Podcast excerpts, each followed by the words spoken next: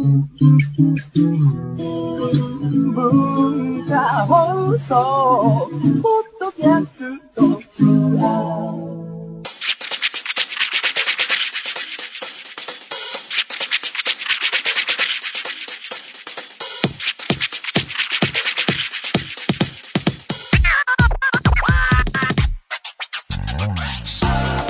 んばんは。内山聖輝のワンルーム。パーソナリティの内山聖輝です。えー、オープニングトーク、えー、今週ちょっと話すことが全くなかったので、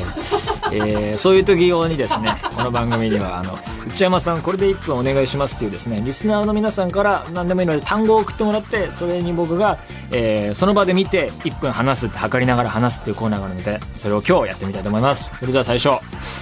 ラジオネームなし、えー、単語が、婚活パーティー、スタート婚活パーティーね。なんかあるらしいですね。こう、出会いを求めて。あーまあこの、なんだろうな。お見合いが減少してると思うんですよ。の、だし、こう、あんたたち結婚しちゃいなさいよみたいな。それこそ、小津監督の映画を見てると、大体なんか、あのーなんだろう。お父さんの同僚のおじさんたちが、君たち結婚したらどうだねみたいなことを言って、なんか知らない間に、よくわかんない間に結婚してるみたいなオチのね、映画結構何本もあると思うんですよ。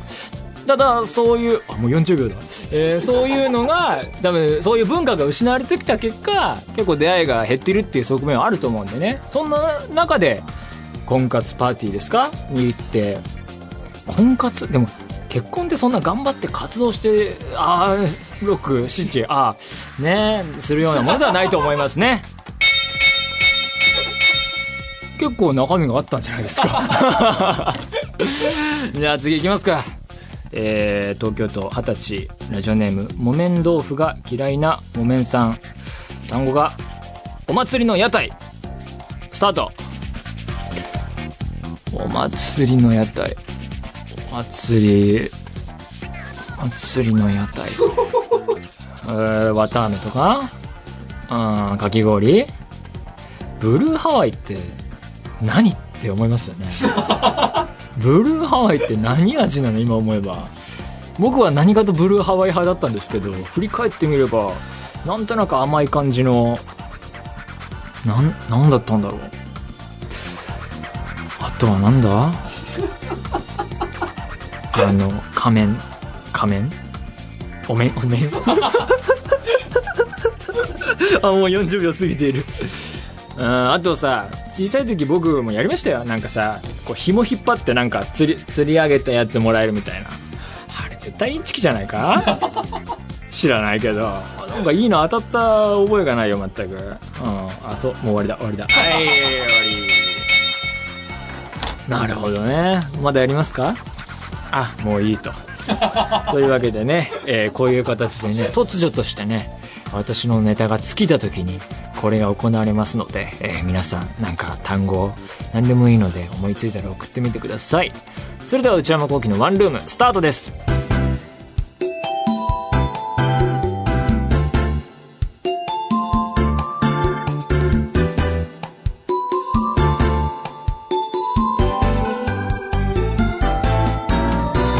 内山聖輝のワンルーム。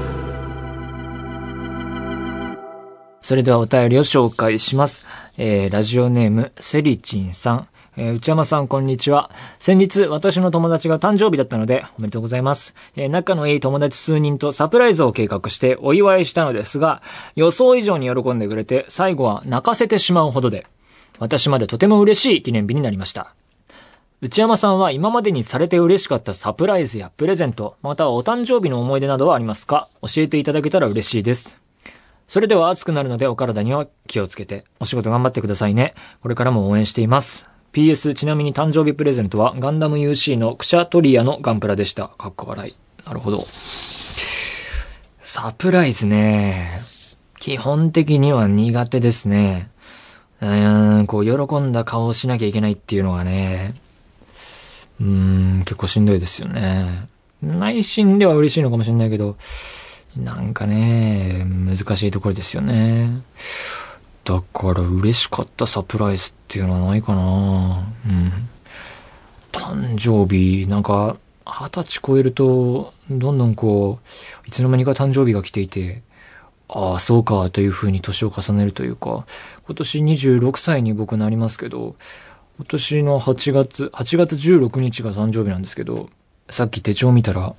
普通に仕事というかアフレコをする予定になっていて、まあ自分で自分を祝うみたいなことも特にしませんしね。自分にプレゼントと言ったって欲しいもの今特にないしなうん。というわけでね、サプライズは、えー、特に好きでも嫌いでもないです。そして誕生日も、もう今やニュートラルな感じで普通の一日です。ラジオネーム、広島のミサイさん。ウッチースタッフの皆様こんばんは。ラジオを聞いていて思ったのですが、ウッチーってあまりプラス思考ではないですよね。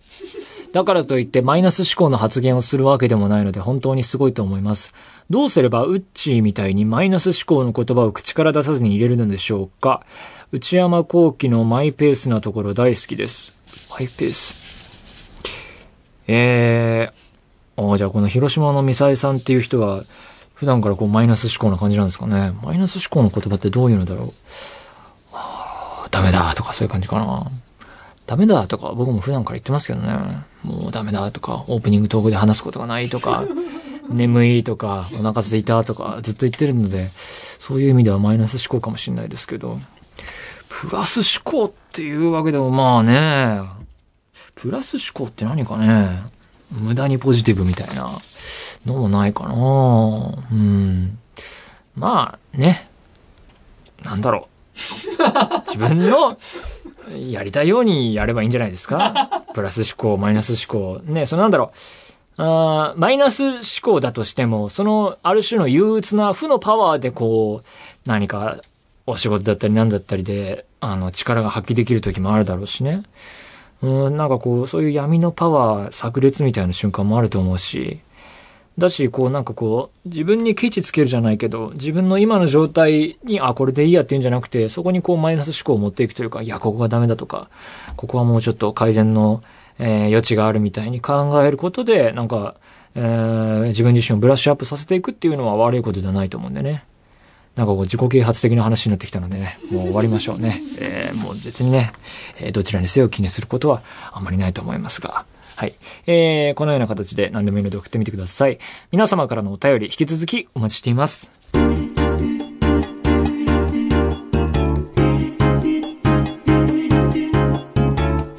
内山幸喜のワンルーム。内山幸喜のワンルーム。続いてはこちらのコーナーです。ムビログ。このコーナーでは私内山が最近見た映画についてお話ししたいと思います。今回はこちらです。最近見たホラー映画、まあ、夏ということでね、ホラーの季節。なんででしょうね。なんかテレビでも心霊番組増えたりね、あの、お化け屋敷とかも気合入れてキャンペーンやってますよね、夏ってなんか。うん、特設のやつがあったりしてね、お化け屋敷とかも行きたいなと思うんですが、えー、まあこのコーナーではホラー映画強化月間と、えー、今突然称して、えー、ホラー映画をね、ちょっと力入れていきたいなと思うんですけどもね。今回は、えー、何本かまとめて、えー、緩く紹介というか、旧作が多めというか、ほとんどそうなので、いつも以上に緩い感じで、なおかつ、あの、物語の展開をちょっと喋ってしまうこともあるかもしれません。えー、まずは1本目、キャビンフィーバー。えー、これは2003年のアメリカ映画です。えー、監督はイーライ・ロスという人で、この監督僕すごい大好きで、大好きな監督の一人でして、最新作のノックノックっていうキアヌ・リーブスさん主演のね、えー、映画も見に行ったんですが、これちょっとね、あんまピンとこなかったですね。物語の構造としてはもういつものイーライ・ロス監督の、えー、流れというか、あの、ちょっと浮かれたことやってたら後半で大変な目に遭うっていう定番の流れがあるんですけど、ほんは、あ、これこれっていう感じで見てたんですけど、なんか後半がちょっと退屈に感じましたね。次回作に期待したいなと思いました。えー、しかし過去作ではですね、ホステル1、2、そしてグリーンインフェルノなど、もう素晴らしい名作と言ってもいいような映画を撮っていて、えー、またですね、えー、監督じゃないんですけども、脚本や、えー、プロデュース、そして出演もしているアフターショックっていう映画があってですね、これも大好きで、えー、イーライ・ロスワークスはですね、いつも追っているんですが、えー、この人の奥さんは女優さんで、ロレンザ・イゾさんという人で、グリーンインフェルノとかノックノックに出てるんですけど、結構毎回ね、あの、ハードな役というか、奥さんにこんなことをやらせるのかっていうようなね、あの、役どころが多くてね、それもちょっと面白いんですけども、えー、で、キャビンフィーバーは、そんなイーライ・ロス監督の初の長編映画監督作品でして、えー、最近になってやっと、えー、DVD かな？で見たんですけどもね。かなり面白かったですね。ラストの方がもうちょっとパンパンパンとこうテンポよくコンパクトだったらもっと好きかなっていう感じはしたんですけども、トータルでとっても面白い映画でした。えー、お話はですね、至ってベタな導入ですね。あの、ホラー映画、特にアメリカとかのホラー映画よく見る人は、あ、これこれと思うんですけど、まあ男性3人と女性2人の、えー、ちょっと、あの、チャラチャラした若者グループが森の中の小屋へ遊びに行って、まあ近くには湖があったりしてね。うんで、ちょっと大変な目に遭うっていう。まあまあまあ、はいはいはいというね、感じなんですけどもね。で、この男3人のメンバー構成が、一人はちょっとチャラい感じの、えー、男で、もう一人は真面目そうな男で、もう一人はこう三枚目のひょうきんな男。で、女性二人の方は、えー、そのチャラい感じの男の彼女と、えー、ちょっと真面目そうな女の子と、あ、真面目そうな男とちょっといい雰囲気の女性と、二人で、まあこれ、こういう映画を見るために、三人でこうカップル作ると一人余るっていうのがね、いつも謎だなっていうか、この計画よく立てようと思ったなっていつも思うんですけど、まあまあそんな感じで旅に行くってなって、えー、まあ、この若者たちがね、ひどい目にあって生き残ったり、生き残らなかったりするんだろうなと、皆さん思われると思うんですが、実際その通りで、その通りの展開なんだけれども、とっても面白いっていうね。あの、やっぱそれは監督としての力があるのかなというか、えー、すごい面白い映画で。まあ確かに残酷描写はあるので、それが苦手な人は、ちょっとあれかもしれないんですけども、まあ、プラスして、こう、謎の病気みたいなものが描かれて、そういう、えー、ホラーの要素も入っているというね、えー、とっても面白かったです。はい。えー、続きまして、ちょっと似たタイトルのキャビンという映画ですね。これは現代はザ・キャビン・イン・ザ・ウッズ。えー、これは2012年のアメリカ映画で、結構最近ですね、これ。で、監督はドリュー・ゴダードさんという人で、オデッセイの脚本を書いてる人です。えー、日本公開時に相当話題になったと思うんですがね、僕が毎月読んでる映画雑誌、映画秘宝でもね、よく取り上げられてたと思うんですが、やっとこれも見まして、なるほど面白いなと思いましたね。で、お話なんですけども、えー、男3人と女2人の若者若者グループが山奥の別荘に旅行に行って、えー、ちょっと大変なことになるっていうですね、もう、さっきとほぼ一緒っていうかね、俺も見てて、あれどっちだっけって思うようなね。まあ、定型なんですよね、これ。しかもこの、メンバー構成もね、一緒な感じで、始まり方も一緒ならですね、メンバーの方もね、男はちょっとチャラい、ジョックスの男で、もう一人が真面目な男で、堅物な感じの。で、もう一人がちょっとおかしな変わった雰囲気の男。で、女性陣の方はそのジョックスの彼女と、えー、真面目そうな女の子っていう、もうほんと一緒ですね。ここから始まって、まあ大変なことが起こるっていうね。で、定型ではあるんですけども、キャビンはその定型を、これはあの定番を逆手に取った作りになってるんですね。えー、もう、もうね、キャビンは、見てる人は見てるし、見ない人は見ないだろうしっていうレベルだと思うので、ちょっとネタバレをしようと思うんですけども、なんでこう、まっさらな感じで見たいぞっていう人は、ちょっと2、3分の間音量下げていただいてね、また戻ってきていただければと思うんですが、またね、これ映画始まって冒頭で、あ、こういうことかっていう風な描写があるので、まあ大体わかると思うのでね、そんなに気にすることでもないと思うんですが、あの、要は、この若者グループが、え、山奥へ行って大変な目に遭うっていう、その悲劇は、すべて謎の組織に仕組まれたものだったっていうのが徐々にわかるようになっている話なんですね。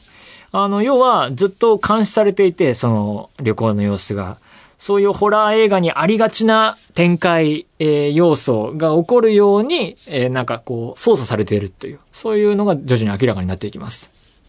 で、この展開、そして設定がとっても面白くてですね、要はこれって、メタホラーというか、例えば同じような言葉で言うとメタフィクションっていう言葉がありますけど、このメタっていうのはなかなか扱いの難しい言葉ではあると思うんですけども、あの、まあ、簡単に言えば、ここでは、あの、何々についての何々みたいな、あの、メタフィクションで言えば、フィクションについてのフィクションって。言っていいと思うんですが、例えば、まあ、簡単な例で言うと、そのフィクションの中の登場人物が、例えば漫画なら漫画で、漫画の中のキャラクターが、これは漫画なんだからさ、とかって言い出すようなのが、結構軽いのフィクあメタフィクションって言われると思うんですが、この登場人物が、それが、えー、虚構であることに、えー、意識的というか、それを知っているっていうのがあると思うんですが、まあ、メタホラー、というとですね、これはホラーについてのホラーであって、ホラー映画の定番とかお決まりに意識的な作りになっていてですね、こういうことが起こりますよねっていうところで、そこからこうどうするかっていうか、それが前提とされてる作りになってるっていうか、それを逆手にとって作りになってるのがとってもユニークで面白いと。で、この謎の組織っていうのがいろいろ仕掛けてくるんですけども、これが徐々にですね、こう、このホラー映画の作り手と言ってもいいと思うんですね。それに見えてくるっていうか、こうやって仕掛けたら観客は喜ぶんじゃないかっていうふうに、え仕組んでる人みたいな感じに描かれてってですね、それもなんか、だから、我々観客のために働いてるような感じに見えてくるんですね。それも面白いなと。で、えー、この映画そうやって展開していって、最後の方ではですね、若者、その、若者グループ対謎の組織のなんかすごい大きな戦闘もあったりしてですね、とっても面白い、えー、クライマックスもついていて。ただですね、このラストのネタ明かし、これは言わないですけど、これはちょっとなんだろうこれはって思ってしまったんです。よね。違和感を感じたというか。で、で、こう、町山智博さんが解説をされていて、それを読むとですね、あの、この要素は、アメリカの作家のラブクラフトっていう人が、えー、中心になって作られたクトゥルフ神話に影響されたというか、それを受けての展開なんじゃないかって書かれていたんですが、このラクトゥルフ神話っていうのは全然、あのー、知らないので、ちょっとこれはね、あのー、よくわかりませんでしたね、正直言って。とはいえ、本当に面白い映画だと思ったので見てみてください。続いて、続いてはね、クラシックですね。えー、悪魔の生贄2。これ1986年のアメリカ映画ですけども、監督がトビー・フーパーという人で、で、トビー・フーパーという人は悪魔の生贄ってもう名作中の名作を撮った監督で、これの続編なんですけど、まあ、悪魔の生贄っていう映画もですね、5人の若者グループ、えー、男3人、女性2人が、えー、殺人一家に出会ってしまうっていう、まあ、さっきと一緒ですね。こんなに一緒っていうのもね、すごいですよね。こっからどう展開させるかっていうのがね、なんかそこで違いを作っていくっていう。で、で、今回の続編の2は、その殺人一家に、えー、親戚を殺されてしまった男と、ラジオ DJ が、えー、その人たちに戦いを挑むという話になってるんですけどもね。僕は悪魔の池に本当に好きなんですけど、これはね、本当名作だなと思うんですけど、ただ今回2見たんですけどね、2はあんまピンとこなかったなと。なんかこう、殺人一家のキャラが立ちすぎてるっていうかなんていうかこう、コミカルに見えてきちゃうのはね、なんかちょっとそういう意味では、まあそういう狙いなのかもしれないんですけど、怖さが減ってしまった感じがちょっと残念に思いましたね。えー、そして最後、今度は日本のホラーのクラシックと言っていいでしょう。女優霊。えー、96年の日本映画で、これが、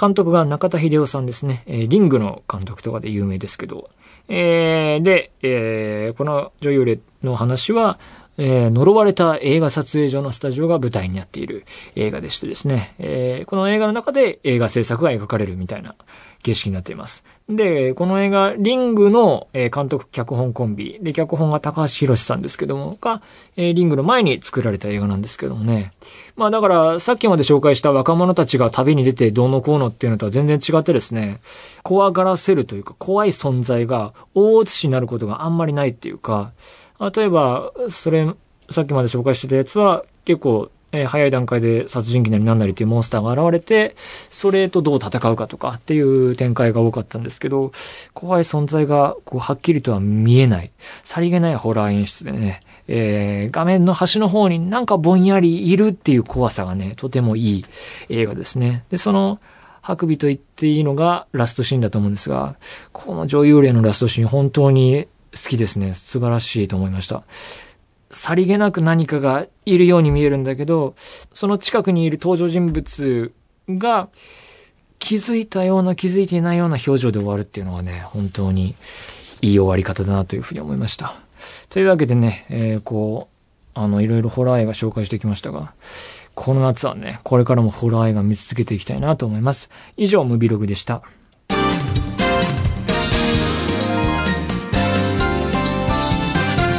内山幸喜のワンルーム。内山さん、これ、買いです。えーこちらは買い物部署の私内山の財布をこじ開けられるような買いな商品をリスナーの皆さんにお勧めしていただいてああだこうだと、えー文句をつけたりつけなかったりして買ったり買わなかったりするコーナーです、えーいつもすいません、えー早速紹介してまいりましょう。大阪府ラジオネームピコさん。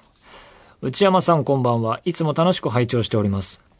ところで私がおすすめする買いなものはレコードプレイヤーです。私は某レコード屋で働いています。主に売っているのは CD ですが、今レコードもかなり売れています。らしいですね。えーレコードといえば古いイメージもあるかもしれませんが、最近様々なアーティストさんが新しいアルバムやシングルを出すときに別の形態として LP 版を出すことが少なくありません。確かによく見る。レコードで聴く音楽は CD とはまた違った生に近い音が楽しめます。今のレコードプレイヤーはスピーカー内蔵で安くて1万円を切るものもあります。お家でレコードを聴きながらお酒を飲む日々、飲む日々は何とも良い時間ですよ。内山さんもレコードプレイヤーいかがでしょうか？これからもラジオ楽しみにしています。なるほど。痛いとこついてくるなレコードプレイヤーはね、まあ、確かにレコードってあんま聞いたことないんですよ。ただ、今、うちは散らかっていますからね。こうね、物を増やしたくないんですよ。あの、しかも、レコードプレイヤーに加えて、レコードって大きいじゃないですか。それをしまうスペースがね、今、こう、本が山積みになっているタワーいくつもあるんですよ。それに加えてレコード、どうでしょう皆さん。だから、こういうのはどうですか？友達の家にあるっていうのが一番いいですよね。友達が買ってくれたらいいなって思います、僕は。レコードプレイヤー。で、それを、なんか、レコード聞きたいやつ持っていくみたいな。で、そのレコードも置いて、これちょっと置かしてよみたいな。で、聞きに行くっていう。ちょっと悪いやつですね。うん。そんなもの欲しい、欲しくないかと言われれば嘘になるんですけど、今ちょっと物を増や、置く場所がないんですよね。というわけでちょっと見送らせていただこうかなと。保留かなこれは。えー、神奈川県。これがラジオネームなのかな？どうせまた買ってくれないんだろうけど、めげません。さん。えー、かな？内山さん、こんにちは。今回内山さんにお勧めしたい商品は、干した洗濯物を1秒で取り込めるヒッパリンガーです。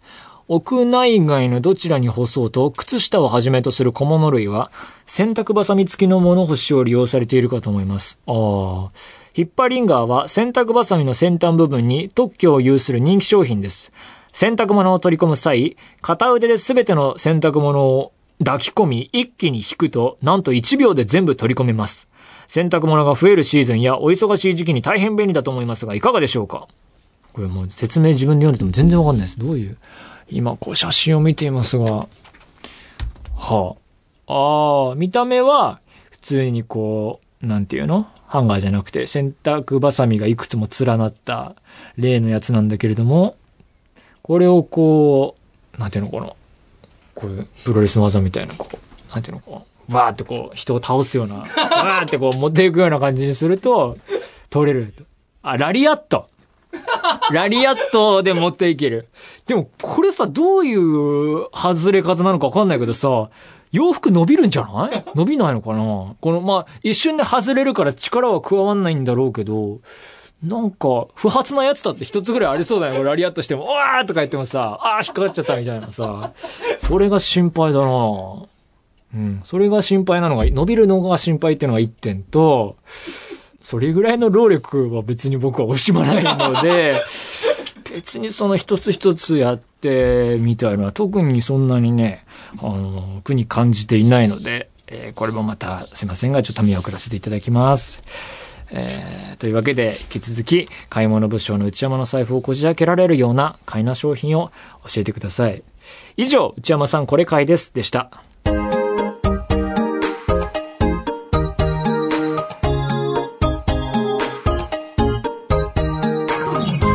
内山幸喜のワンルーム、そろそろお別れのお時間です。えー今日はね、ホラホラー映画の話なんかも結構しましたけども、なんか、ああやって、定型とか決まった形がもう結構いっぱいある中で、そこから始まるんだけど、すごい変わった展開になっていくとか、そこからどうずらすかみたいな取り組みっていうのも本当に興味深いなっていうか、作り手のの人たちのクリエイティブというか、そういうなんかアイディアを感じるのがとっても楽しかったですね。これ強化月間ね、これからも続けていきたいと思っております。えー、というわけで番組では皆様からのメールをお待ちしています。不調たの他にコーナーへの投稿も募集しています。オープニングトーク用のトークテーマを提案していただく内山さんこれで1分お願いします買い物部署の私内山の財布をこじ開けられるような買いな商品をお勧めしていただく内山さんこれ買いです皆さんが体験したブルーな体験を教えていただくブルーアルバム今抱えている悩みをなるべく詳しく教えていただくお悩みプロファイル。他にも初上陸もののグルメを取り上げる初上陸キッチン。私が最近見た映画についてただひたすら語るムビログ。映画以外の話題を取り上げるテーブルコラム。これらのコーナーで取り上げてほしいお店やテーマ作品なども募集中です。アドレスは one.joqr.net one.joqr.net 1の綴りは ONE です、えー、番組公式ツイッターアカウントはアットマーク ONE アンダーバー JOQR ですえー、こちらもぜひチェックしてください。えー、ポッドキャストも配信中です。更新時間は毎週月曜日のお昼12時予定です。それではまた来週、さようなら。